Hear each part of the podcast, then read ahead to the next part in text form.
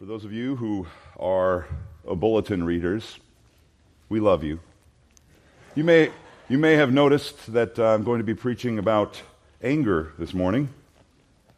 And let me say before I begin, I'm preaching on anger this morning, but I am not preaching an angry sermon.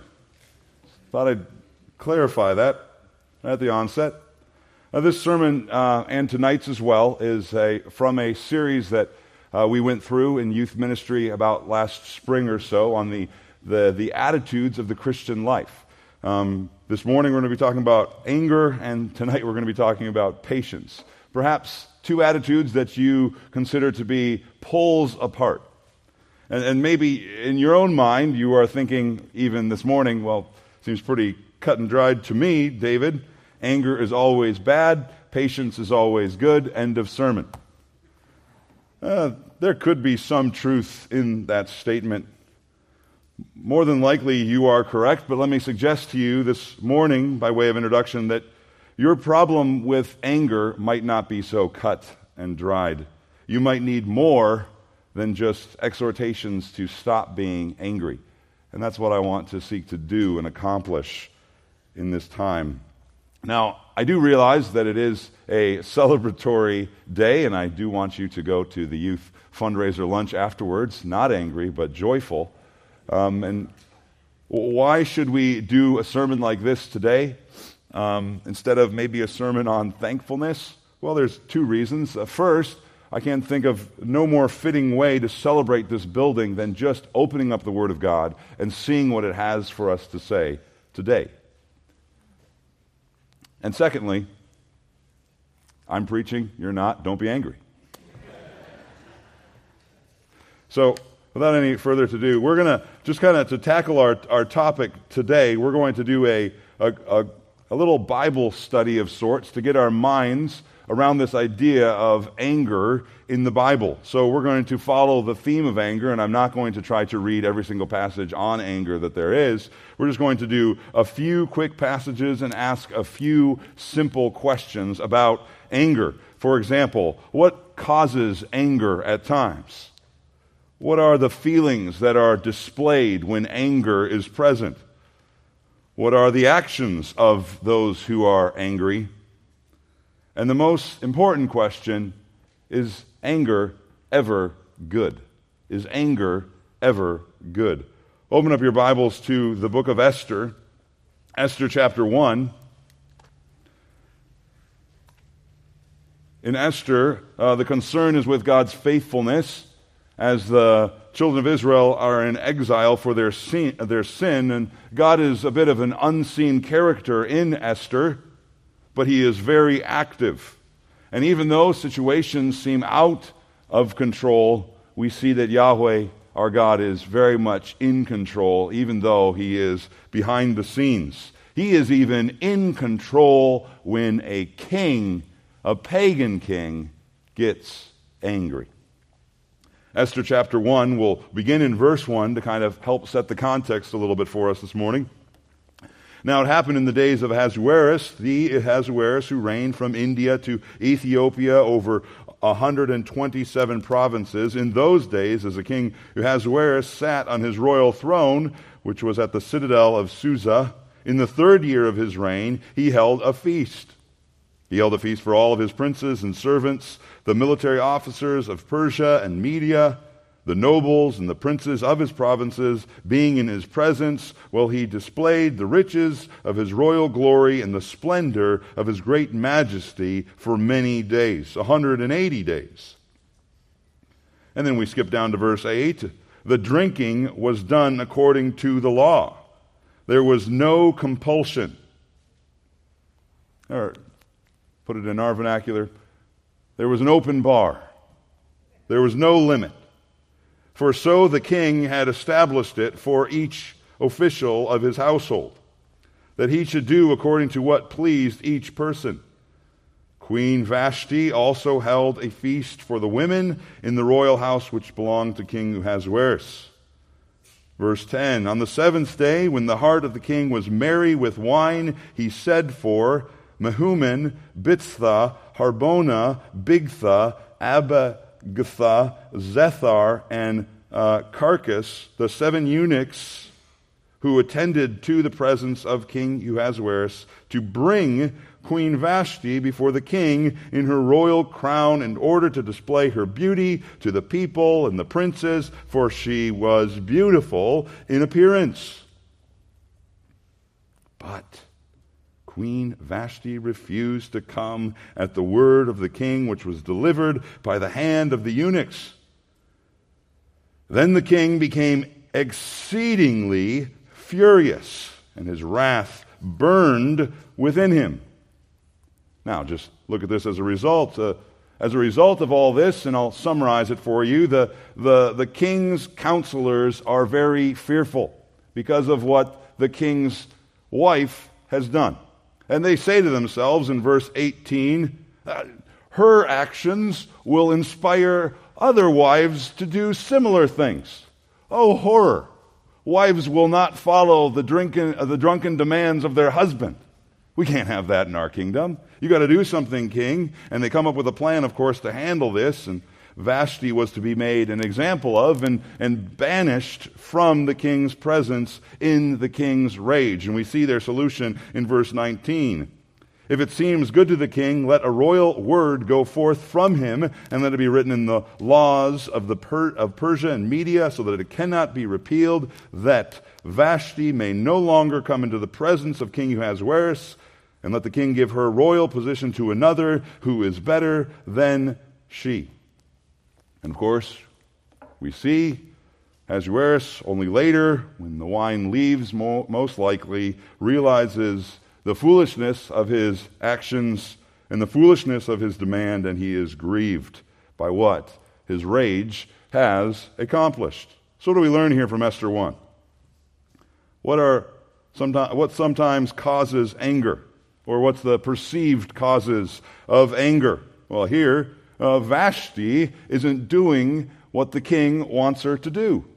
And that causes him to respond in anger. Notice all the feelings that are displayed. He is enraged. He is burning with anger. His feelings, we see, take over. They are like a forest fire. His rage is like a forest fire, and it's destroying, it's willing to destroy all that is in its path. It's growing, and it's consuming, and it's increasing and heat. And of course, what are the results of his anger? Verse 19 his anger, notice this, leads him to permanently separate Vashti from himself forever. A moment of rage, permanent separation. And notice also, and maybe perhaps this is just a suggestion, notice how open to manipulation he is. His counselors take advantage of him and are able to get their way out of his anger. An angry man is seemingly out of control in his own mind, but he's very easy to control in other people's minds as well. Notice just the conclusions here. Anger can be destructive, it can be devastating, it can undo significant relationships in a moment, in a flash. Let's turn to our next passage, 1 Samuel 18. 1 Samuel 18. 1 Samuel, of course, is a book that's just providing us with a contrast between God's choice of king and the people's choice of a king. The people have chosen Saul, and God has chosen David. And we see this contrast take shape throughout the book. 1 Samuel 18, verse 6 says this, and this is right after the, the conquering of Goliath. In 1 Samuel 18, verse 6. And it happened as they were coming, when David returned from striking down the Philistine, that the women came out of all the cities of Israel, singing and dancing to meet King Saul with tambourines and gladness and with musical instruments. And the women sang as they were merry and said, Saul has struck his thousands, and David his tens of thousands. Then Saul became very angry for this saying was displeasing in his eyes. And he said, uh, They have ascribed to David ten thousands, but to me they have ascribed only thousands. Now, what more can he have but the kingdom? Verse 9 So Saul looked at David with suspicion from that day on. What do we learn about anger from this passage? What are the causes of anger? Notice, uh, David is getting the praise, David is getting the glory, and Saul is not. And his anger is showing what he truly inwardly wants. What are the feelings that are displayed? He is very angry, the text says. The women's saying displeases him greatly. There is this inward struggle that we see. And this is interesting. What does Saul do in his anger? He starts eyeing David. He starts following David around in his mind and with his eyes. Suddenly, Saul has put on eyeglasses of anger. And he interprets everything David does through those lenses. Anger can be an incredible interpreter in our life, can't it? It can totally shape our reality, form our thinking, construct our judgments. Now, I say this with love and great honor and great appreciation for our Spanish translation, translation team. It takes true saints to try to translate what I am saying into Spanish. But what would happen if one of them, you know, was angry at me?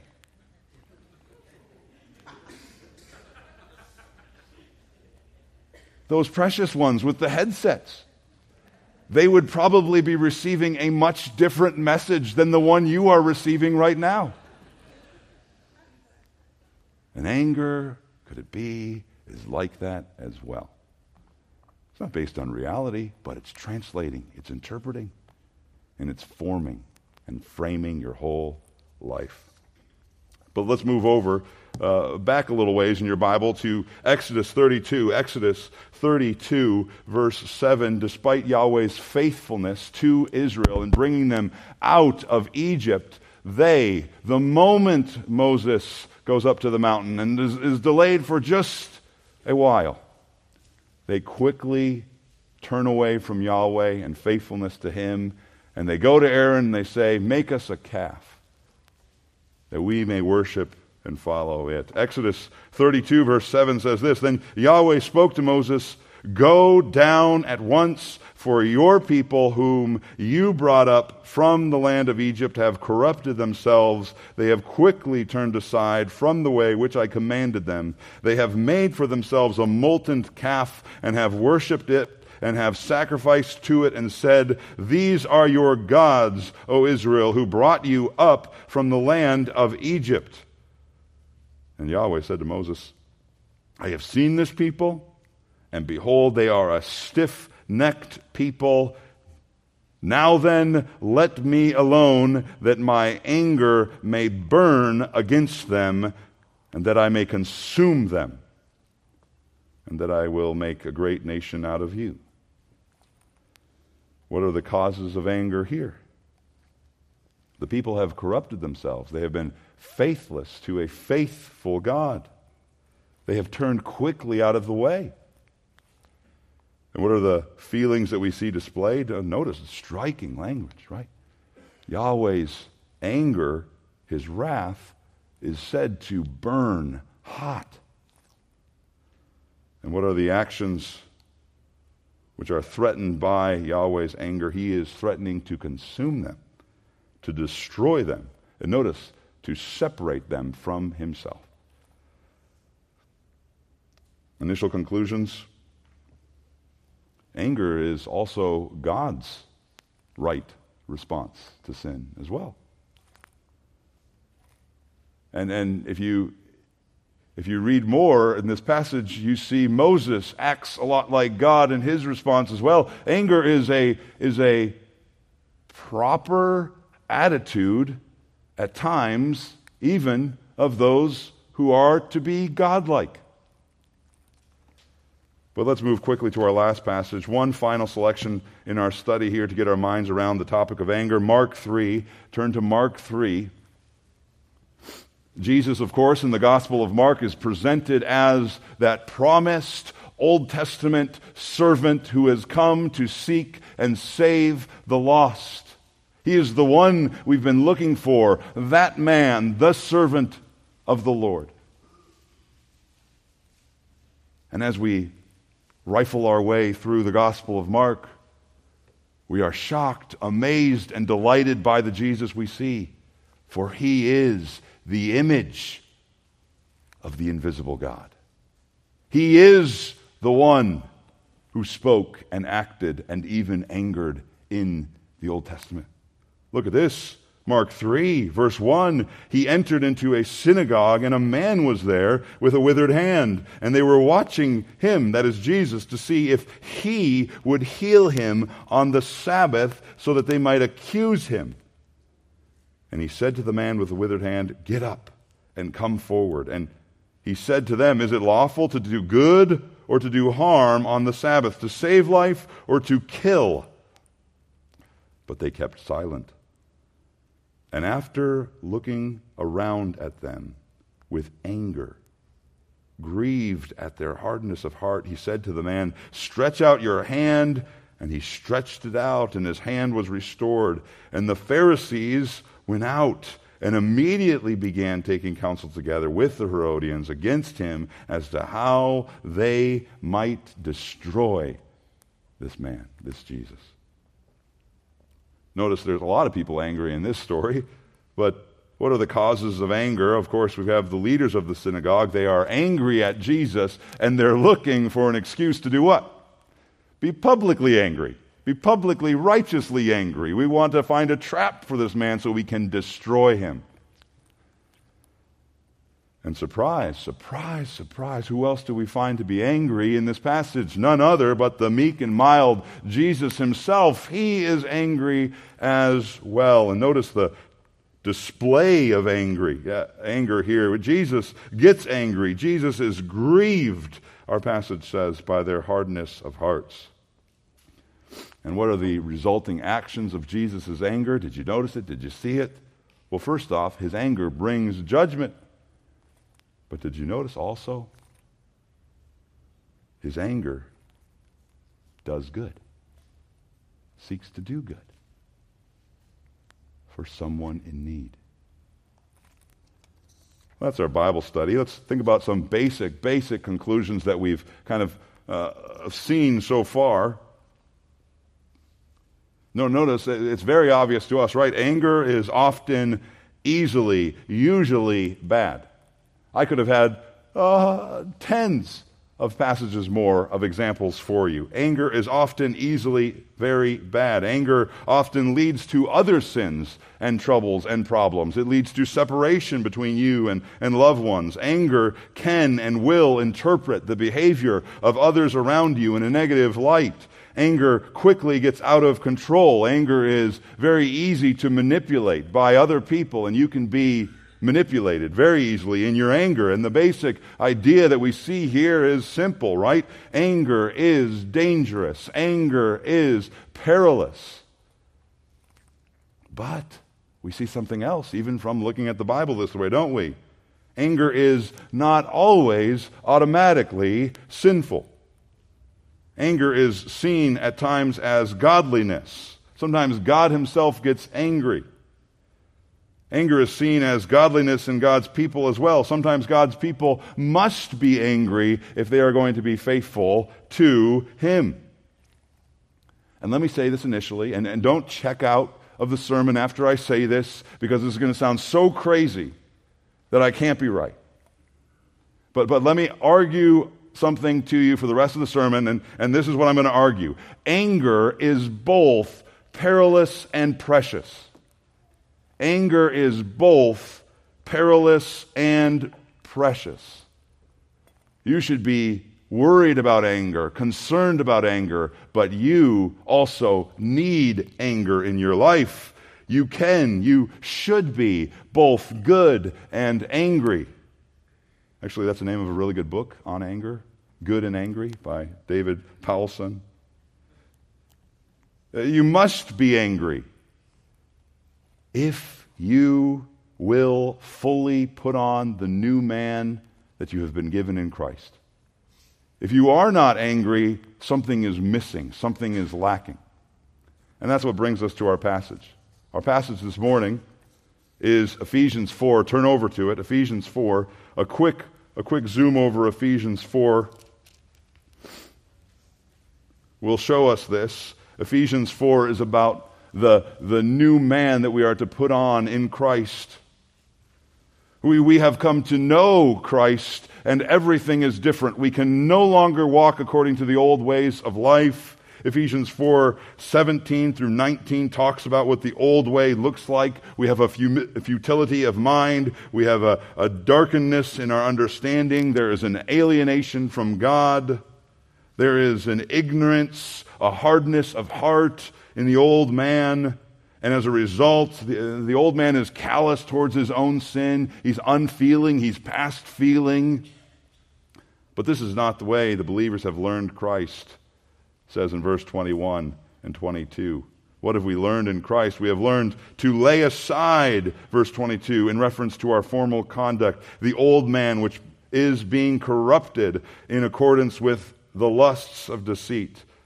And we have learned to be renewed in the spirit of our mind in verse 23. In verse 24, we've also learned and been able to in Christ to put on the new man, which is in the likeness of God and has been created in righteousness and holiness.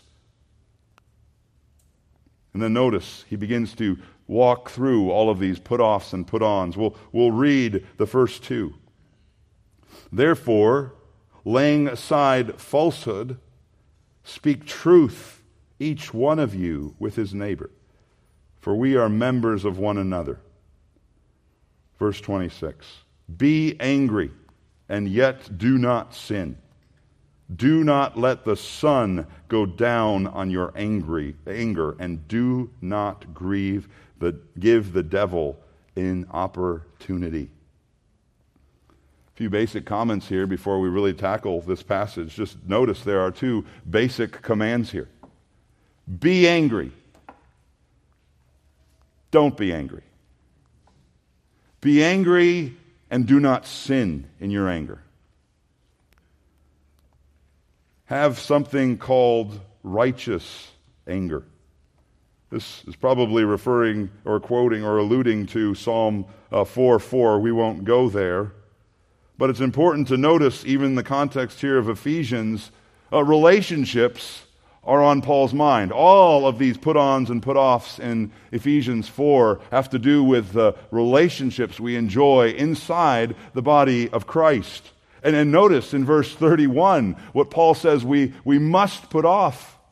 Verse 31 says, Let all bitterness and anger and wrath and shouting and slander be put away from you, along with all malice.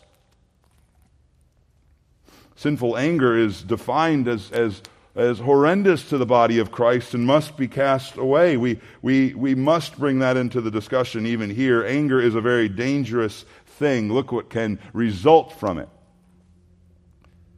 But there's a hard concept for us here in, in verses 26 and 27, and it's this idea of righteous anger. And we're called to it as Christians. It is described as perilous and as precious at once. You could say it this way the believer must walk a razor's edge. The believer must pursue something called righteous anger. So let's go through it. Anger is both precious and perilous. Point number one anger is precious. Anger is precious. Verse 26, you see it there in the command. A you, believer, are commanded to be angry.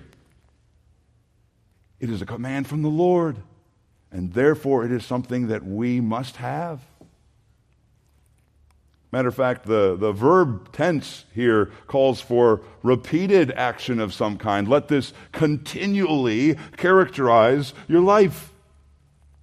Does that make you feel uncomfortable? Why would he be commanding us to do this?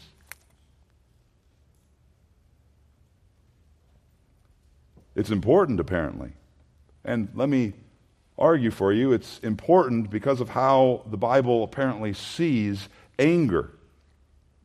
It's not necessarily, apparently, a, a problem to get rid of. Not all the time.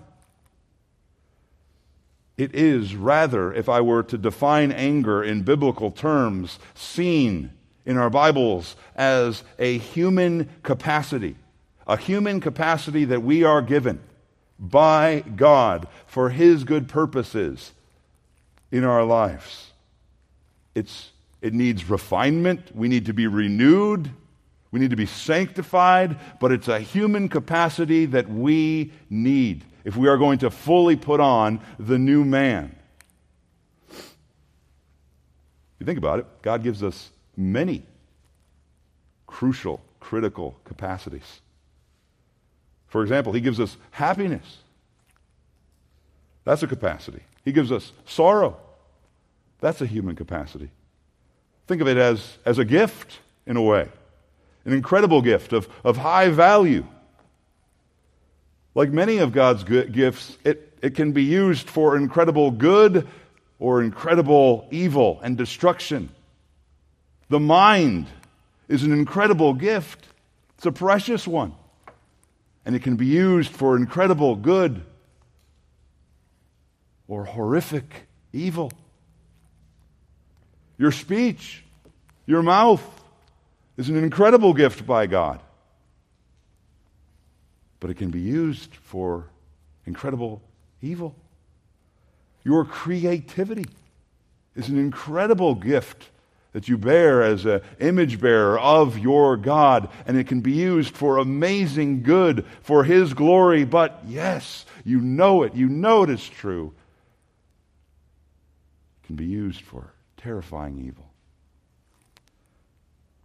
Your ability to enjoy friendships is an incredible opportunity for good, an incredible opportunity for evil.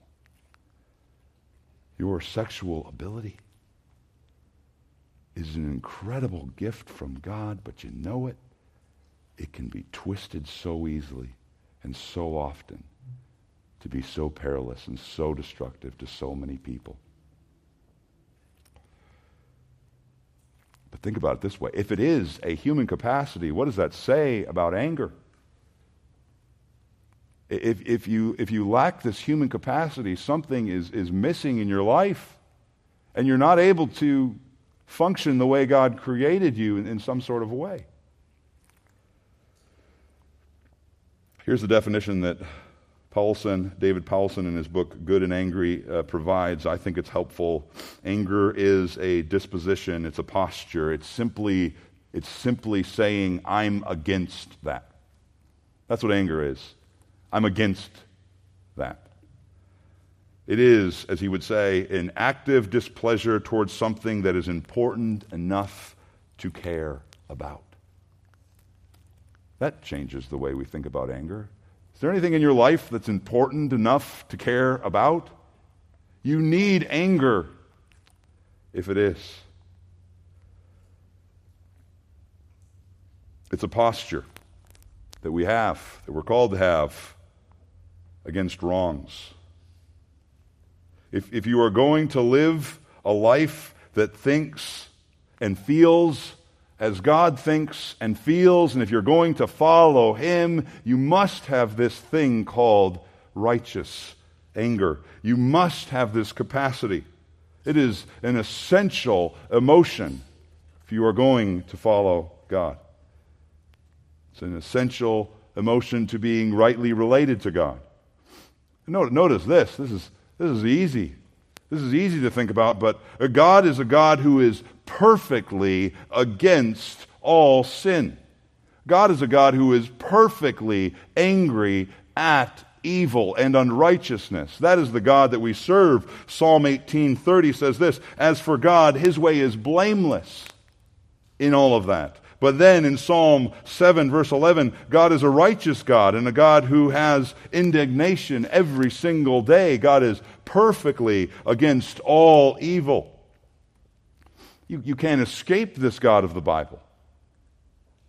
When Jesus comes on the scene, of course he is angry at evil and at sin and at injustice. He is a comfort to the humble, but a confronter of the proud. Our God, throughout the Bible, confronts and humbles We see this with Pharaoh. He burns with anger against his own people when they build a calf of faithlessness. He brings down the, the proud of the nation through his prophets. And Jesus, who is the image of the invisible God, as it says in Colossians 1, and the exact representation of his nature, as it says in Hebrews 1, he comes with this very attribute of divine anger as well. We see him angry at hardness of heart. That is an evil against your God and your Creator. We even see him at Lazarus' tomb angry. Anger, snorting with indignation, it could be translated. Weeping, not because he is losing a friend, but because of the evil of death that he has come to wage war against. That is the Jesus that we see in the Bible. Now, it's important for us to remember something theologically we were created in the image of God, and we were created in one sense to be angry, but He does not get angry as we get angry. We are so much often a victim of our anger, a victim of our emotions, but He is always angry according to the determination of His will from eternity past. He chooses freely to be angry, and He is never made to be angry. He is never manipulated into anger. It is his free response. But our God, we see it again and again, is a God who is perfectly against all sin. And we also see very clearly that to be in a right relationship with him, we also must be against some things. We must be against sin. Psalm 97, verse 10 says, Hate evil, you who love Yahweh. Psalm 119, 103 through 104 says this How sweet is your word to my taste, sweeter than honey to my mouth. From your precepts I get perception. Therefore I hate every false way. And then Psalm 139, 21 says this Do I not hate those who hate you, O Yahweh? And do I not revile those who rise up against you? I hate them with utmost hatred. They have become my enemies. The, the psalmist here is, is, is expressing his loyalty to God. I'm on your side and on no one else's side. And if anyone is against you, reviles your name, that means they're against me as well because I am with you. And I want you to know that. To love God, to love God's will, to love God's way, to love God's word means you, as Psalm 1 says, hate the counsel of the wicked. You detest the way of sinners, and you despise, you can't stand the seat of scoffers. And that's just not an Old Testament thing either. If you turn in your Bibles really quick to 2 Corinthians verse 7, look at this. 2 Corinthians, verse 7, says that this is a very New Testament thing. This is a very Christian attribute. Uh, Paul here is expressing his love for the Corinthians, and he's wanting to encourage them with the, the, the true repentance that he has seen in them, and the joy and the thankfulness that he finds in their godly grief. In chapter 7 of 2 Corinthians, verse 10, Paul describes true godly grief. He says this Godly sorrow produces a repentance without regret, leading to salvation. But the sorrow of the world brings about death. For behold, what earnestness this very thing, this godly sorrow, has brought about in you. What vindication of yourself what indignation, what fear, what longing, what zeal, what avenging of wrong, and everything you demonstrated yourself to be innocent in the matter. What's the proof in Paul's mind that they have truly turned from their sin? Notice the word. You are indignant. You, you are angry. Uh, they are against something. Question what, what are they against? They're against themselves. They're against the sin, the foolishness, the pride, the arrogance that got them into this mess in the first place. They, they are ze- zealous to clear themselves, to separate from that sin in their own heart that turned them from the Lord's apostle himself. And they have indignation about their own sin. That's why God gave you anger so that you could be against your sin as He is against your sin. So that you could move from it with a vehemence, with an energy, with a zeal, with a motivation that you say to yourself, I never want to do this again. What do I have to do? What do I have to cut off? What do I have to remove? What do I need to throw away? I never want to be here again. That's indignation. And that's a gift from God. It's a precious thing. It's a vital component. It's a vital component to genuine repentance. If you are not angry over your sin, perhaps you have not truly repented of your sin.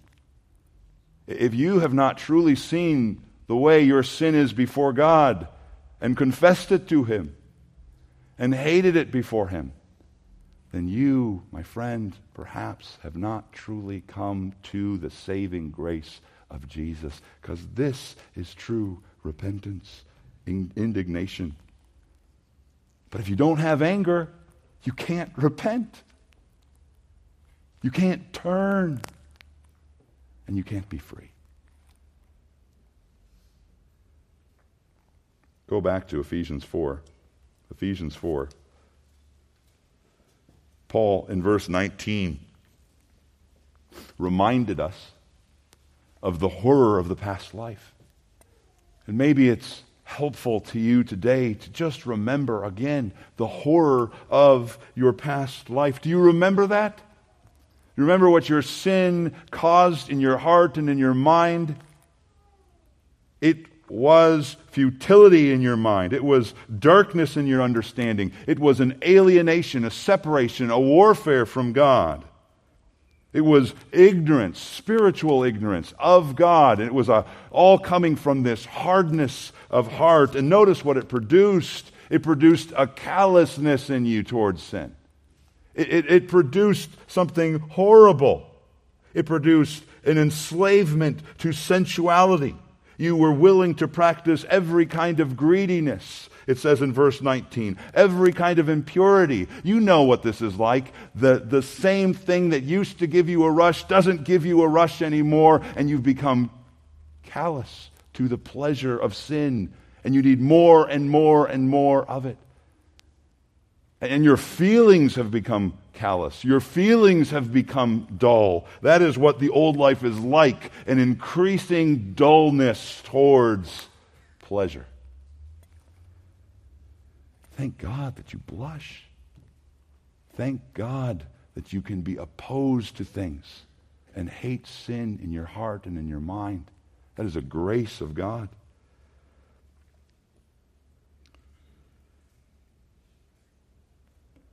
Now, be clear anger itself against sin isn't repentance. Turning to Christ in faith is repentance. But anger, anger is a vital component of what that looks like in your life.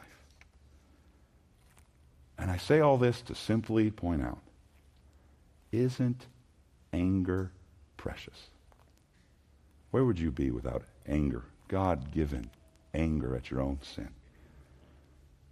Righteous anger enables you to deal constructively with sin, to put it away, to turn from it. It's more than just feelings. It's feelings that lead you to do something good. It's constructive. It causes you to be incapable of indifference towards sin. Isn't that a wonderful thing? It's, it's power to remove compromising sin from your heart and your life. It's a willingness to expose secret sin in your life. Isn't that a precious thing? Isn't that a, good thing? It's boldness to defend the defenseless. Isn't that a precious gift? It's energy to resolve conflict and to restore relationships. Isn't that a sweet thing to the body of Christ? It's zeal to befriend the, the friendless. It's a willingness to stand for God's truth and God's glory when no one else will. And notice this it's mainly a capacity that gives you energy to wage war against your own sin.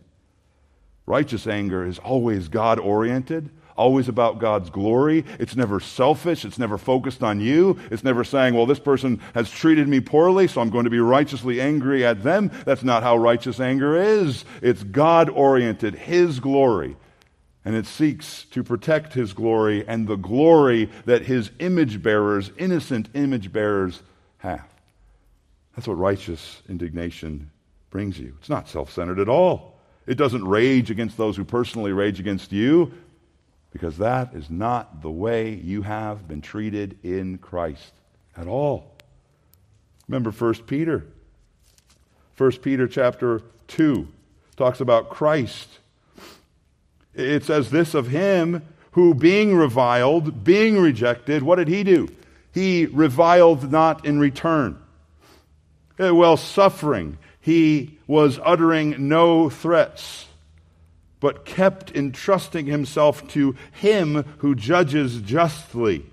Uh, he bore our sins in his own body on the tree, so that having died to sin, we might live to righteousness by his wounds, his wounds caused by our sin. By those wounds, we have been healed. Isn't that a precious gift from God? Isn't that? Precious to you? Question What do you get angry over? Harder question What are you indifferent towards? What do you care about most? Because your anger will show what you care about most. Question Is your anger precious to anyone in your life? Or is it a cause of great anxiety to everyone in your life? That is not righteous anger. Righteous anger is precious, precious to the home where righteous anger dwells. Your anger will only be truly precious to you and to others as your mind and your heart are actively, deliberately, persistently being renewed by the Spirit of Christ, through the grace of Christ, by the Word of God, to result in love for others. That's the only kind of anger that will be precious. Now, let me be very clear. I spent a long time on that because that is surprising. And I'm not going to spend a lot of time on this next point because it's not surprising. But it's equally true. Anger is purposed by God as a great gift, but like so many of God's gifts, it has terrible ways that it can be abused. Anger is precious, point one, but point two as well. Anger is perilous. You know it's true. Anger quickly becomes sinful anger. Anger quickly becomes deadly anger. We, in our selfish state, are easily inclined towards ourselves. We, we, quick, we are quick to make excuses for our anger as well, are we not, right? It's not anger, I'm just hangry. Doesn't count. Just didn't eat breakfast this morning. That's why I'm angry at, I'm hangry at you. I've got a lot on my plate right now. Life is stressful. Work is hard. That doesn't count if I'm angry. It's their fault. I'm sick. I'm in pain. These kids are driving me crazy. That's not anger, that's righteous.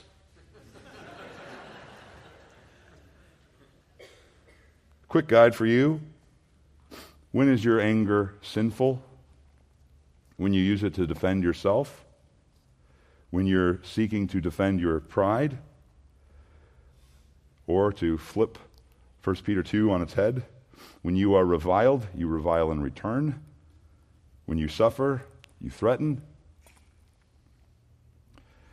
Anger is sinful when you use it to separate yourself from someone who Christ is calling you to be reconciled to. Anger is sinful when it is uncontrolled. Anger is sinful when it is destructive.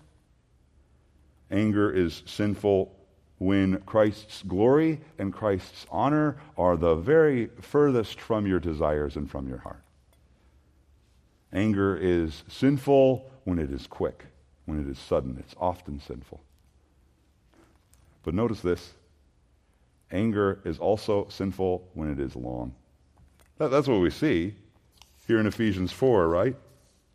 Be angry, verse 26, and do not sin. And right next to that, what does he say? Do not let the sun go down in your anger. Anger, anger wants to break fellowship. Anger wants to separate you from the body of Christ. Anger wants to refuse restoration in any, any way possible. Anger wants to stoke the fires of wrath, of bitterness, of separation. That's what anger wants. It wants to be as far away from you as the person can be who has threatened you, hurt you, called you out. Anger wants to separate far away. But notice anger can be good anger, but over a period of time, apparently, can become very bad when it is used to be hostile, bitter, angry, and resentful towards that person. Now, in, in, case you're, you happen to think right now, well, that won't happen to me. I'm in total control. Nobody ever knows that I'm angry. Be warned. Be warned. You are not alone in your anger ever. Did you see what Ephesians 4 also said? Ephesians 4, verse 26 Be angry and do not sin. Do not let the sun go down in your anger. And what happens if you do that? Do not give the devil an opportunity. The question What is uh, one of the high purposes of the church's unity that we see in the letter to the Ephesians. We see in Ephesians uh, 3, verse 10, uh, all this grace is being poured out on the church. Free grace, pardon for sin, so that they can be unified. And, and in Ephesians 3.10, why? What's the purpose? What's the high purpose of all of this? So that the manifold witness, wisdom of God might be made known through the church to the rulers and authorities in heavenly places. See what's going on there. God is on a glory finding mission and he is seeking to renew and save and redeem a people for himself that are unified in the cross of Christ. Why? So that angels in the heavenly places see the majesty and wonder and praise worthy of this God and his grace and they rejoice and they worship God for his glory. That is the purpose. It is so beyond you. It's for God's glory. Ephesians 2 7. So that in the ages to come, he might show the surpassing riches of his grace in kindness towards us in Christ Jesus. So beyond you. But he is aiming for his glory through the unity under the truth that the church shows. That's what God's after. So, what do you think Satan's after?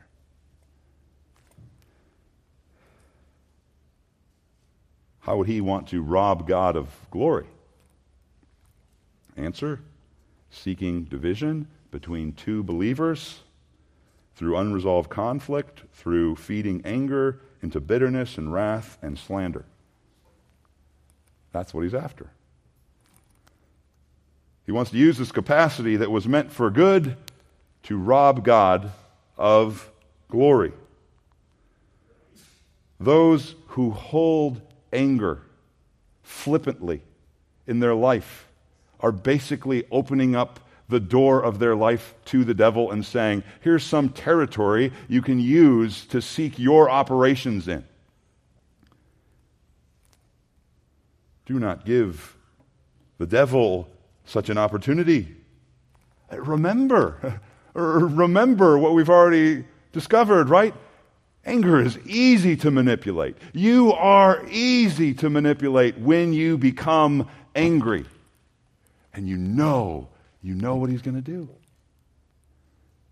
And you know he will want to do it to rob God of glory. Beloved, don't be so arrogant to think it's all about you. And it can be all about you alone. God's glory and Christ's grace must matter more. Because you have an enemy. You have an enemy who maybe doesn't own your anger, but he's very willing to help you spend it. Don't be so arrogant. In contrast, righteous anger, to, to close this thing down, righteous anger sees sin breaking apart fellowship and acts with zeal to restore.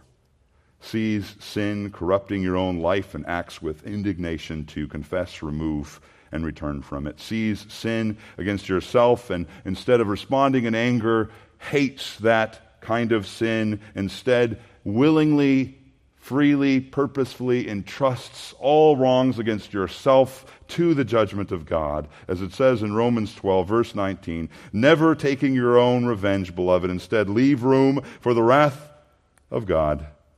For it is written, Vengeance is mine, I will repay. Let me say it one more way and then be done.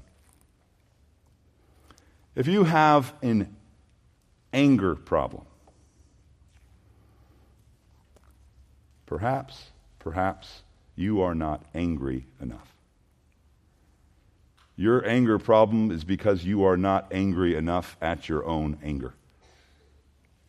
And the way to deal with anger is to see your anger before God and the sin that it is and confess it boldly and freely to God and to all those that you have sinned against. Remembering in every moment how his anger, which was so much more justified, so much more righteous, was put on you and removed. Romans 5 8.